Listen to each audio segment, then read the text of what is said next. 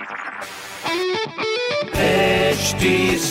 Cast आप सुन रहे हैं एच डी स्मार्ट कास्ट और ये है लाइव हिंदुस्तान प्रोडक्शन हाय, मैं हूँ रघु अफ्तार आप सुन रहे लखनऊ स्मार्ट न्यूज़ और इस हफ़्ते में ही आपको आपके शहर की खबरें दे रहा हूँ। सबसे पहली खबर आपके लिए। भले ही शहर में लॉकडाउन की टाइमिंग्स को बढ़ाकर सुबह 11 से शाम 6 बजे तक कर दिया है, लेकिन फ़िलहाल इसी के साथ अभी धारा 144 को भी पाँच अक्टूबर तक बढ़ा दिया गया है, जिसके बाद अभी कोविड प्रोटोकॉल्स निभाते हुए एक जगह पर पाँच से ज़्यादा लोग इकट्ठा नहीं हो सकते और होटल्स और सिनेमा हॉल्स अभी भी पचास प्रतिशत कैपेसिटी के साथ ही चलेंगे। दूसरी खबर हाई स्कूल और इंटर के टर्म वन के एग्ज़ाम पंद्रह नवंबर से शुरू होंगे।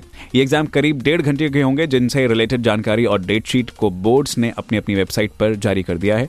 तीसरी खबर, लखनऊ के लोहिया संस्थान में जल्द ही दूर होगी बेड्स की समस्या, जिसकी मेन बिल्डिंग में जल्द ही 500 बेड्स का जनरल हॉस्पिटल बनाया जाएगा। तीसरी खबर, कानपुर कोविड की एक और वैक्सीन तो ये कुछ ज़रूरी खबरें जो कि मैंने प्राप्त की हिंदुस्तान अखबार से, आप भी पढ़िए। क्षेत्र का नंबर वन अखबार हिंदुस्तान। और कोई सवाल हो तो ज़रूर पूछेगा हमारे हैंडल है फेसबुक ट्विटर इंस्टाग्राम पर एट द रेट एच और ऐसे ही पॉडकास्ट सुनने के लिए log on to W W W dot H T